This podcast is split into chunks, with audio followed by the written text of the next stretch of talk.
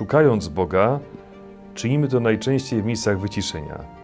Wyobrażamy sobie spotkanie z Bogiem w kościele czy w jakimś cichym zakątku naszego mieszkania, gdzie możemy się spokojnie pomodlić.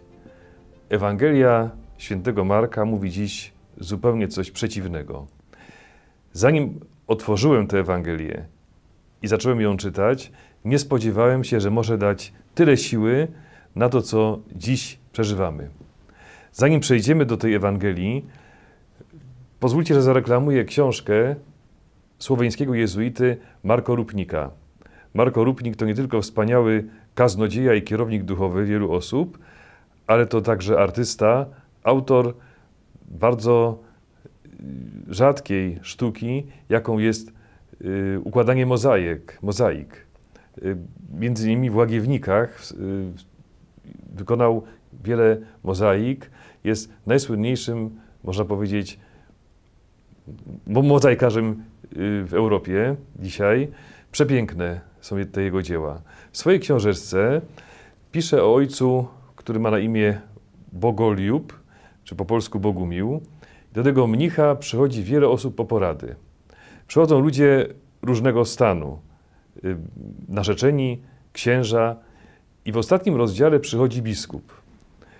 Do mnicha słynącego z mądrości przychodzi biskup i mówi, że sypie się mu życie, że przechodzi kryzys powołania, pomimo tego, że już nie jest przecież młodym człowiekiem, ma takie doświadczenie, teraz dopadł go straszny kryzys. Wszystko się wali. I mądry mnich rozpoczyna z nim rozmowę, właśnie wychodząc od dzisiejszej Ewangelii. Mówi tak: Księże biskupie, z czym się kojarzy księdzu taka scena? Słońce się zaćmi, księżyc nie daje światła, moce niebios są wstrząśnięte.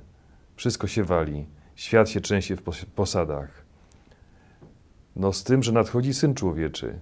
To jest Ewangelia, którą czytamy pod koniec roku liturgicznego czy w Adwencie, kiedy światło gwiazd, słońca i księżyca jest przyćmione, wszystko spada, kosmos się wali, to jest znak, że za niedługo przyjdzie Syn Człowieczy.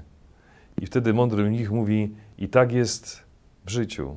Kiedy wszystko się wali, przychodzi Syn Człowieczy. Kiedy sobie to uświadomiłem, pomyślałem, to wszystko, co nas napawa takim lękiem, niepewnością, to, że życie jest coraz bardziej niepewne, że jest pandemia, że ciągle się czegoś boimy, to jest znak, że przychodzi Bóg, że przychodzi Jezus. I w tym właśnie możemy spotkać Jezusa. Mało tego, przeczytałem sobie kilka wersów wcześniej tej Ewangelii i tam jest mowa o jeszcze jednym charakterystycznym znaku. Nie tylko lęk w związku z tym, że życie jest bardzo kruche i nietrwałe, ale również jest jeszcze jeden znak. Tym znakiem jest tak zwana ochyda spustoszenia. Jezus mówi, że pojawi się ochyda spustoszenia. Co to jest? Moi kochani, Jezus nawiązuje do księgi proroka Daniela.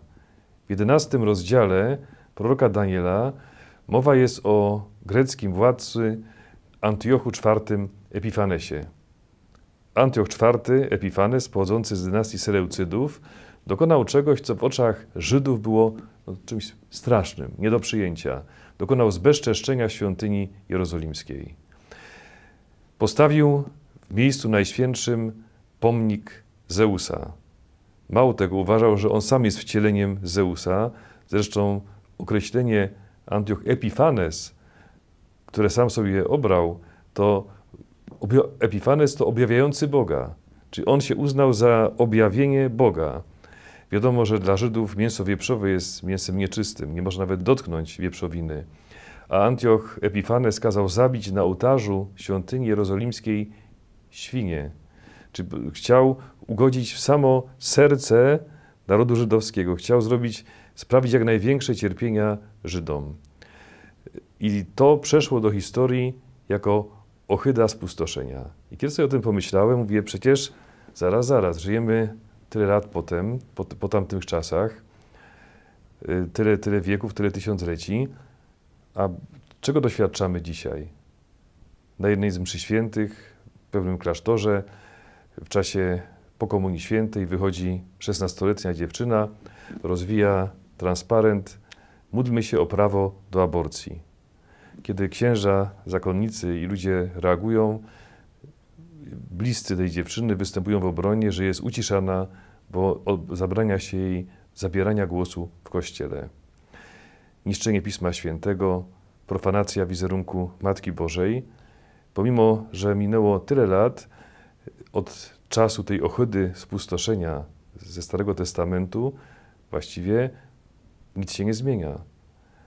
Jeżeli ktoś występuje przeciwko takim prowokacjom, jest okrzyknięty jako nierozumiejący współczesności, odbierający prawo wyrażania swobody artystycznej. Jeśli ktoś wystąpił przeciwko Antiochowi Epifanesowi, był wrogiem i spotkała go za to sroga kara. Moi kochani, Antioch IV Epifanes nawet wśród sobie współczesnych uchodził za szaleńca i niektórzy nazywali go Antioch Epimanes, czyli wariat. I te dwa znaki, czyli y, stawianie w miejsce Pana Boga czegokolwiek, co nie jest Bogiem, oraz wielka niepewność, lęk, jakiś niepokój, który nam dzisiaj towarzyszy, są według dzisiejszej Ewangelii znakami, że zbliża się Syn Człowieczy. Nie musimy się martwić. Nic nowego pod słońcem. Tak miało być. To nie jest tak, że y, kiedykolwiek miały nastać czasy sielanki duchowej, że będzie tylko okazja do modlitwy właśnie w miejscach wyciszenia, że będziemy mieli spokój, będziemy mogli sobie spokojnie otwierać Biblię i w cichym miejscu ją czytać. Nie. Życie duchowe to życie właśnie pośród ohydy spustoszenia i walącego się świata. To jest znak zbliżenia się Syna Człowieczego. Czy w tej dzisiejszej Ewangelii nie ma jakiejś wielkiej nadziei, jeśli ktoś do tej pory się martwił, że jest pandemia, że obrażone są uczucia religijne, że bije się w to w co najświętsze. Moi kochani, tak będzie już do końca. To jest znak, że zbliża się Syn Człowieczy, że jest coraz bliżej. Jest taki piękny film, dość trudny, ale dający wiele do myślenia, Larsa von Trier'a pod tytułem Melancholia. To jest film o końcu świata. Dosłownie, on mówi o końcu świata. Otóż nagle okazuje się, że zbliża się pewna planeta, która zerwała się ze swojej trajektorii i w szybkim tempie przybliża się ku Ziemi. W pewnym momencie wszyscy się cieszą, bo planeta zmienia swój tor, zmienia swój bieg, a więc jest w porządku. Ziemi już nie grozi katastrofa. Mały chłopczyk ma taką pętelkę z drutu i przez tą pętelkę obserwuje ciała niebieskie. I nagle nakłada tą pętelkę na ową planetę, gdzieś tam na widnokręgu, na horyzoncie i okazuje się, że ta obraz, zarys tej planety wykracza poza pętelkę, a jeszcze wczoraj był mniejszy od niej. A więc planeta znowu się zbliża. I okazuje się, że to odkrycie bardzo proste, dzięki temu prostemu przyrządowi astronomicznemu małego chłopca jest prawdziwe. Rzeczywiście zbliża się planeta, która już nieodwołalnie, w sposób bezdyskusyjny, bez żadnych wątpliwości, za niedługo uderzy w Ziemię. Co przeżywają bohaterowie tego filmu, jak na to reagują, warto może obejrzeć ten film. Nie jest to film do y, kawy czy do, do ciastka, to jest taki film dość, dość trudny. Y, po tym filmie rzeczywiście mnie taka melancholia, jak w tym tytule y, to słowo tam jest użyte, ogarnęła. Ale czy tak nie jest? Przecież, co prawda, może nie jakieś ciało kosmiczne, ale przemijanie jest czymś najpewniejszym w tym świecie. Wszystko przemija. Nasze życie w tej doczesnej formie również. A to nie jest powód, żeby się załamywać czy martwić, bo gdy gwiazdy spadają, słońce się przyćmiewa, księżyc nie daje blasku, wszystko wydaje się walić, a to, co najświętsze, jest wyśmiewane i wykpiwane, to nie powód, żeby się załamywać czy wpadać w jakąś depresję.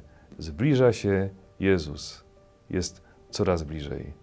I to jest dobra wiadomość, która płynie z dzisiejszej Ewangelii.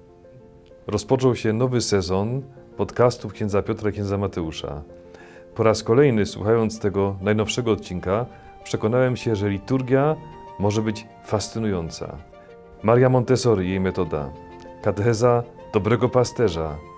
Życie sakramentalne, które może mieć swoje wzloty, ale może popaść w śpiączkę.